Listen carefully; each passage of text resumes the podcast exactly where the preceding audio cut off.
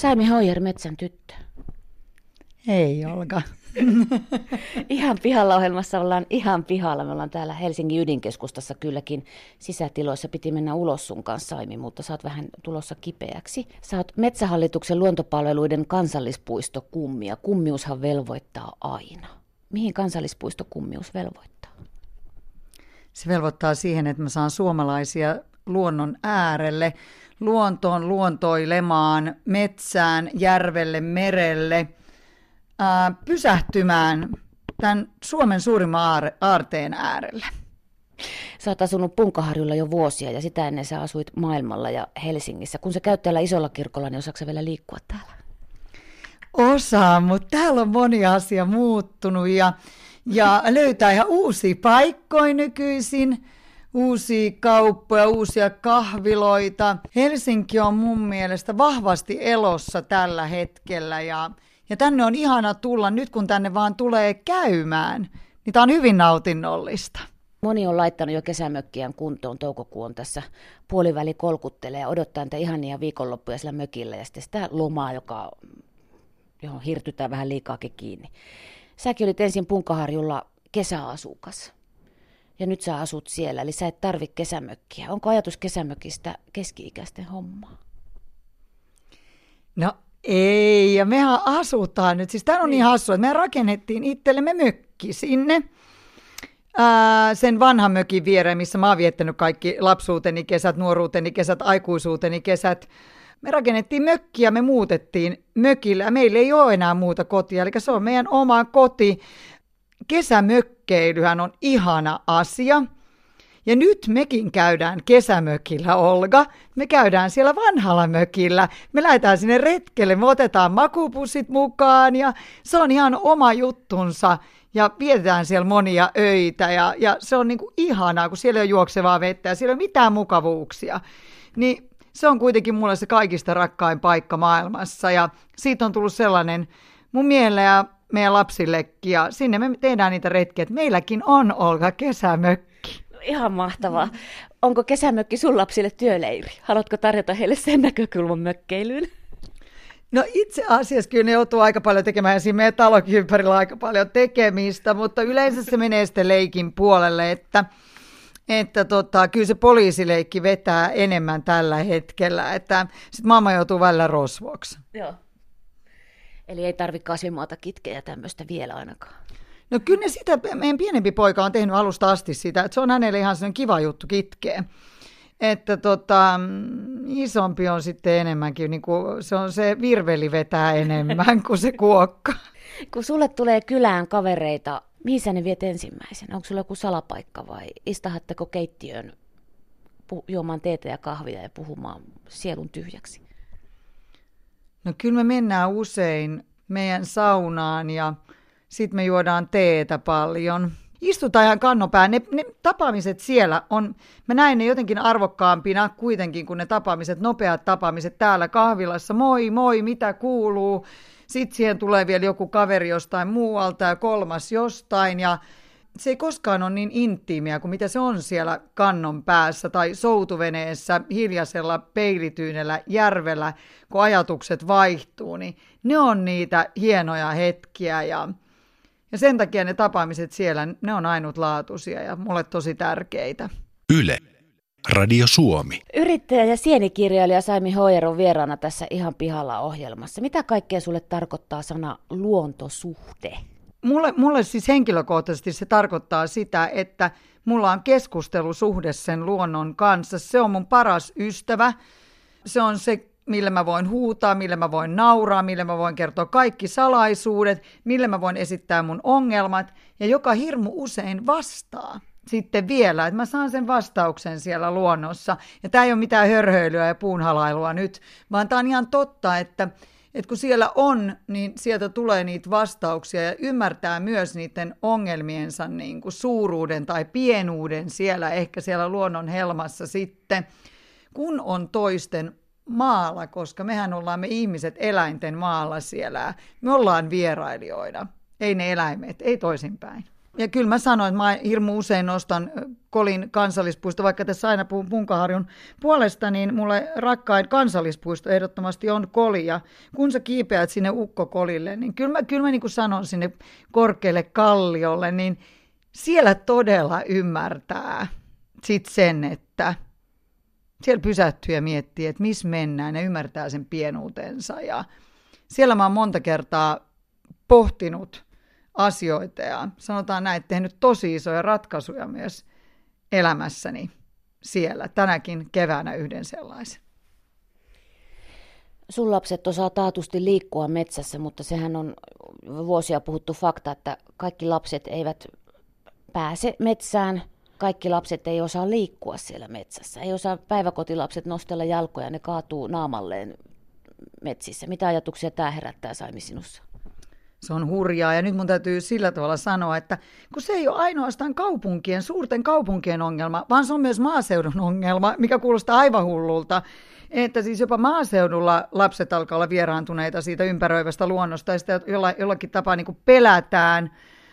Ää, siitä on tehty sinne pelottava paikka lapsille.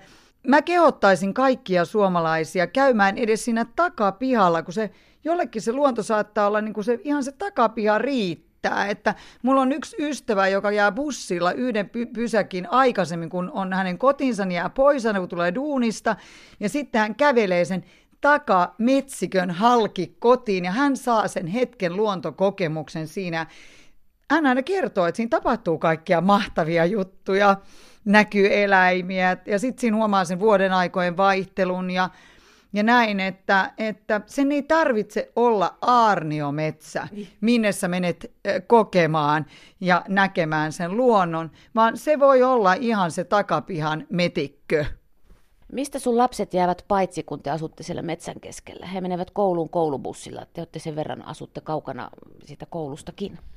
Ne menee, niin, ne menee siis itse asiassa koulutaksilla. Se matka ah. kestää niin kuin 50 minuuttia suuntaansa, että ei olla ihan koulun kulmilla. Mutta se on sen arvosta. Mä oon pojilta kauheasti sitä kysellyt, että onko nämä matkat teille raskaita ja näin. Ei pojat sitä koe sillä tavalla ollenkaan. Sitten kun sen taas suhteuttaa tähän, että mulla on esimerkiksi Helsingissä ää, ystävä, jonka lapsi käy todella kaukana koulussa kouluvalinnan vuoksi, ja hänen matkansa kestää tunti 15 minuuttia niin. suuntaansa. Niin jotenkin se on aina hassua, kun mulle esitetään näitä kysymyksiä, että sitten toisaalta niin täälläkin nämä reissut kestää. Eli eivät jää mistään paitsi. No mä sanoin, että kyllä semmoinen asia varmasti on, että että koska maaseudulla palveluita niin paljon lakkautetaan, ja meilläkin lukio nyt lakkautettiin Punkoharjulta, joka oli erittäin surullinen surullinen asia, koska se oli hirmu hyvä lukio vielä kaiken kukkuraksi alueen paras. Ja sitten, sitten nyt on uhkana, että mieletöntä luontopainotteista alaastetta ollaan siirtämässä yläasteen, asfaltti yläasteelle, jonka eteen me ollaan nyt per, tekemässä hirmuisia mielenosoituksia ja, ja tota, niin, niin, ää, tiedotustilaisuuksia. Yritetään aktivoida ihmiset siihen, että palvelut, palvelut katoaa ja kirjasto on uhan alla ja kaikki. Tämmöiset asiat mä näen. Ja sitten harrastusmahdollisuuksia on vähemmän, mutta toisaalta siinä on, siinä on tämä tämä maailman suurin ja mahtavin huvipuisto ympärillä, eli tämä luonto, että et en mä näe sillä tavalla, mitä he jäisi paitsi se, että mun pienempi poikani haluaa harrastaa paritanssia, niin se mua välillä kiskasee pahasti sydämestä. Että, mutta et, onhan sitä Savonlinnassa ja, ja nyt ehkä ensi syksynä sitten, kun mä huomaan, että hän ei päästä irti tästä ideasta, niin mä alan kuljettaa häntä sinne Savonlinnaan asti, sittenpä mennään. Saivi Hoyer, mitä sun pojat ajattelee kaupungista? No semmoinen hassu juttu, että kun pojat oli ollut tuossa vuosi sitten mun isän kanssa Stockmannille, sitten Jyrki vei heidät ja sitten oli katsellut ympärille, niin vanhempi poika Kaspar oli sanonut, ukki, tämä on kyllä todella iso kauppa. Niin onhan, onhan se niin, mutta musta on ihanaa, että he ihmettelee. Sitten toisaalta on ihan kuin kotonaan niin kuin Lontoossa tai Italiassa tai miten, mihin meillä on tapana sitten mennä, mennä niin kuin perheen kanssa. Et, mutta et kaikki on niin kuin jännempää, isompaa ja ehkä ne kokee, ehkä kokee myös asiat sitten vahvemmin, mikä mun mielestä yhtään paha juttu juttu. Pojathan on kaksikielisiä, he puhuu suomea ja ranskaa, koska meillä on ollut ranskalainen lastenhoitaja erittäin pitkään meidän perheenjäsen Veera, ja, ja, ja se on ollut pojille hieno juttu, että Veera muutti meidän kanssa sinne. Niin sä, saathan sinäkin siitä. Pienten kuin lasten kanssa muutenkin näkee maailman öttejä ja ihmeellisesti syödyn kävyn. Tai Helsingissä on kadussa ihmeellisiä merkkejä, on huomannut poikieni kanssa, kun kävelee. Eihän aikuinen semmoisia näe. Niin mm. sähän saat myös kaupungit uudella tavalla haltuun. Kyllä, se menee juuri, ju, juuri näin. Kyllä, ja he kiinnittää täällä huomiota ehkä eri asioihin, mihin kaupunkilaislapset sitten kiinnittää huomiota. Niin. Tämä on myös semmoinen juttu, joo. Hotellijohtaja Saimi Hoijer. Asteikolla yhdestä kymmeneen, kuinka hullu pitää olla, että alkaa yrittäjäksi vuonna 2016? Punkaharjulla. Niin. Lisään tämän Savonlinnan Punkaharjulla. No pitää olla todella hullu. Kyllä se varmaan sinne ihan ysi, ysi puoleen menee. Että tota, mutta en mä olisi lähtenyt tähän projektiin missään muualla päin Suomeen. Sitten taas mennään siihen. Toi on mulle se rakkain alue, rakkain paikka Suomessa, mitä mä oon halunnut tuoda sanallisesti esiin jo vuosia, puhunut siitä kauneudesta, siitä ihmeellisyydestä siellä, siitä kansallismaisemasta. Ää, jos mulla on tuote, Punkaharjun kansallismaisema, se puhtaus, että järvestä voi suoraan puruvedestä juoda vettä, se hiljaisuus, tannerta silmän kantamattomi, jos ei tule ketään vastaan, järveä silmän kantamattomi, missä ei tule ketään vastaan. Ja sitten kulttuurihistoriallisesti erittäin tärkeä paikka. Punkaharjun valtion hotelli, nykyinen hotelli Punkaharju, jolla on mieletön historia 1840-luvulta asti. Se on Suomen vanhin hotelli, joka on edelleen samalla paikalla. Et seura, Helsingin seurahuone on esimerkiksi vaihtanut paikkaa. Ja sitten siellä on tämä mökkikylä, jossa on 15 mökkiä, joista me kunnostetaan nyt 12. Ja sehän on niin jatkosodan aikaan rakennettu rintamamiesten perheelle tämmöisen virkistyskäyttöön. Ja silloin myös mieletön historia. Et sinne liittyy todella paljon kulttuurihistoriaa, taiteilijoiden iltoja, vaikka mitä. Niin on mulla aikamoinen tuote. Tässä toivottavasti kykenen tuomaan, me kyetään yhdessä koko tämän tiimin kanssa tekemään sille hyvää ja tuomaan se esiin sellaisena kuin ihmiset toivoo. Se on meidän suomalaisten yhteinen, yhteinen perintö, tämmöinen kohde ja, ja mun mielestä nyt oli aika laittaa se kuntoon. Yle. Radio Suomi. Punkaharju on sitä sun sielunmaisemaa, lapsuusmaisemaa, Saimi Hoijer, sä oot sen usean otteeseen sanonut, ja nyt sinä ja miehesi ostitte tämän hotellin. Valtion hotellihan on mahtava sana. Tosiaan alun perin tämä Punkaharju valtiohotelli oli nimeltään Punkaharju hotelli, mikä se nyt on taas. Se rakennettiin, niin kuin sanoit, vuonna 1945 Tsaarin metsänvartijan taloksi, ja Suomessa on toinenkin valtiohotelli, niitä on vain kaksi, se on se Imatran hotelli, sen rakennutti Suomen senaatti, eli valtavan kasan historiaa olette saanut tämän kaiken muun lisäksi tässä miehesi kanssa. Tuota, mikä sun oma suhde tähän Punkaharun valtiohotellin oli ennen tätä johtajuutta? Mä oon käynyt siellä lapsuudessani tietysti äiti ja isän kanssa ja näin. Sitten meni vuosia, että mä en käynyt siellä ollenkaan. Se jotenkin niin kuin jäi vaan, mekin asutaan siitä niin kaukana. Sitten kun oltiin Va- Vaaran kylässä kesät, niin sitten sit jossain vaiheessa se jäi sitten, kun mä olin jo, jo niin kuin aikuinen. Ja, ja sitten se tuli uudestaan tässä hirmu vahvana muutamia vuosia sitten. Ja ruvettiin, mun, mun ystävä Petri, jonka kanssa mulla on paljon se sienestetty, niin ruvettiin puhumaan siitä paljon. Ja sitten kun muutettiin, niin Tuumas mun mieheni rupesi pelaamaan tennistä siellä tenniskentällä meidän ystävän Paten kanssa. Ja, ja, tota, ja me ruvettiin käymään siellä syömässä aika paljon ja Pate ja Tuumas alkoi istua tenniksen jälkeen siellä Enemmänkin. On jossain sanonut kahvilla ja Pate nauroi ja sanoi, että korjaa se nyt, että se on kalja. Sitten huolestuttiin kovasti, kun kuultiin, että tämä edellinen pyörittäjä ei ollut resursseja, ei ollut mahdollisuutta enää, enää jatkaa. Ja, ja kun kuultiin tämä, niin se oli hirmuinen suru-uutinen kaikille siellä.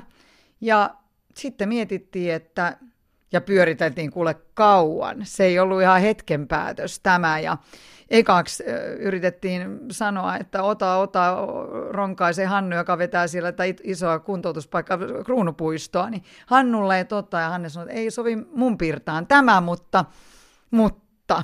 Ja sitten Hannu sen sanoi, että me oltiin sitä salaa mietitty päässämme, mutta Hannu sanoi sen sitten ääneen, että mitä jos te? Siitä se sitten lähti, että kyllä me sitten hypättiin kyllä moni sitä ihmettelee, sanoo, että ootteko te hulluja, just niin kuin säkin äsken tuossa kysyit. Mutta ei me olla hulluja. Meidän mielestä se on niin hieno paikka ja kyllä se oli aika nyt tehdä tämä. Ja teillä on siinä väkeä, jotka hoitaa, että sä siellä keittiössä hääri esimerkiksi, eikä sun miehes äh, timpurina kulje.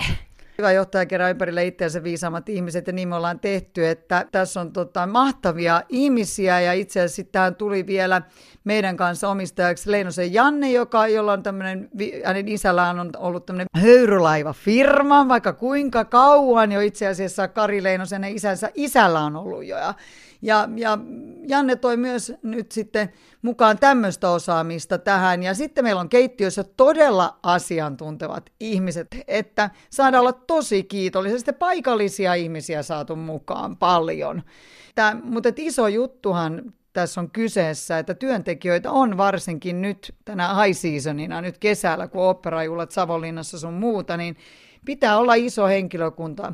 Mutta siitä tietysti pienennetään sen jälkeen, mutta kyllä, kyllä on ollut muutama työhaastattelu on tässä pidetty ja löydetty sieltä ja uskomattomia helmiä.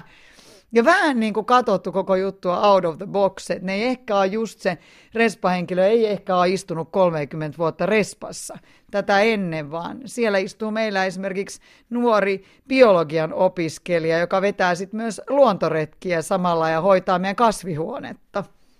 Oma mies työkaverina uhka vai mahdollisuus, Saimi Hoyer? Apua, mikä kysymys. No kyllä välillä kipinät lentää tietysti tässä uudessa työsuhteessa, mutta tota, niin, niin, äh, meillä on aika sama näkemys tästä, tästä koko jutusta. Ja sehän on hauska nähdä se oma ihminen vähän toiseltakin kantilta sitten. Ja yleensä meillä menee samaan, mitä me ajatellaan. Että onhan se niin, että mä oon tässä tämä luova hullu, ja sitten mun mieheni on se, joka vähän vetelee suitsista välillä. Mutta tota, niin, niin se on hyvä, että on se suitsista veteliä tässä nyt kyllä täytyy sanoa. Että... Niin inhottavaa kuin se sillä hetkellä onkin, että eikö sä nyt tajua? Joo, et sä nyt tajua. Ja siis hirmu, tärkeä, hirmu tärkeää on, että on tämmöisiä ihmisiä, että ei nyt joku miettii, että mitä se entinen, entinen mallin retkale siellä, entinen kehäraakki, niin yrittää vetää hotellia, niin kyllä mulla on tässä niin kova tiimi, että, että täys täysluotto tulee multa heitä kohtaan, että eri alojen osi, osaajia kovia tyyppejä. Missä on tähtäin? Me tähdätään täysin ympärivuotisuuteen, mutta koska siellä on vielä tämmöisiä kunnostusasioita, siellä on tämmöinen keisarinan huvila siinä, jossa pitää kunnostaa, ja me ei haluta ketään luontomatkailijaa sinne niin, että kuuluu kokohan vasaran kalke siinä korvassa, niin ihan siitä syystä nyt pidetään kiinni tietyt ajat vielä. Meidän päämäärä sen lisäksi, että on nyt tehty tämä meidän luontomatkailu, paikka, hotelli, höyrylaivat, kaikki, niin me tehdään yhdessä nyt punkaharjulaisten muiden yritysten kanssa, viedään eteenpäin Punkaharjoa koko Savonlinnan aluetta, joka on mahtava alue, jolla on isot mahdollisuudet nousta todella tärkeäksi matkailukohteeksi. Et mun mielestä nyt on se aika. Siellä on podettu niin pitkään sitä retretin suruaikaa, että, että tota, et nyt mä löinkin nyrkin pöytään eräässä palaverissa ja sanoin, että nyt se suruaika on loppu. Onko siellä teidän hotellissa kummitusta? Ootko törmännyt?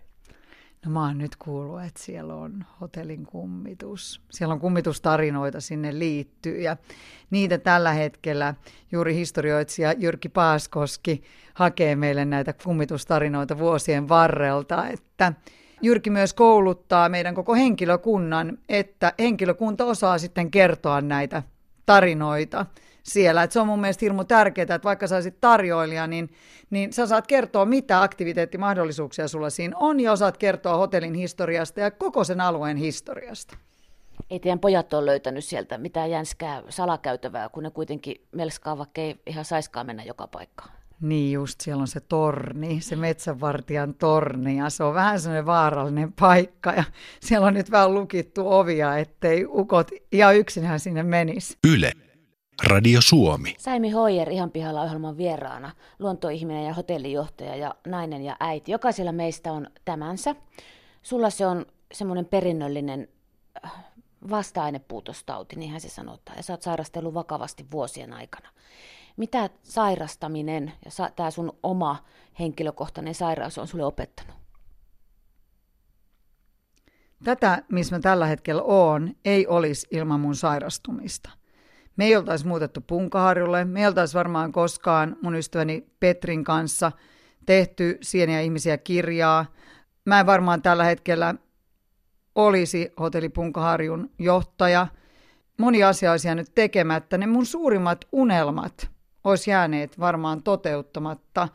Kärkenä juuri tämä Punkaharjulle muutto. Vaikka mulla on ollut tosi kovaa. Jokaisella meillä on kovaa. Jokaisella on omat hetkensä ja kenenkään juttu ei ole toista suurempi kuin siinä vaiheessa, kun pitää jättää jäähyväiset. Niin mulle sairasaika opetti sen ja opettaa koko ajan tämä, tämä että mä en pääse tästä koskaan eroon, sen, että vaikka kuinka kliseiseltä se kuulostaa, niin ota hetkestä kiinni. Nyt mä oon oppinut elämään paremmin hetkessä ja mä oon siitä todella, todella iloinen, riemuitsemaan pienistä ihmeistä ja asioista. Mitäs äitinä oleminen on opettanut sulle, Saimi Hoijer? ääretöntä kärsivällisyyttä. Ääretöntä kärsivällisyyttä ja eikä semmoista, vielä lisää semmoista rakastamisen taitoa, huolehtimista. Mä oon kyllä vähän liian ylihuolehtivainen. Mun täytyy sanoa, että mä, mä, oon, mä, mä oon vielä enemmän kuin ylihuolehtivainen. Mä oon kyllä superylihuolehtivainen äiti, että, että sitä mä oon, mutta en mä tiedä, onko se paha asia. Onko kukaan kuollut koskaan liikaa rakkauteen, en tiedä.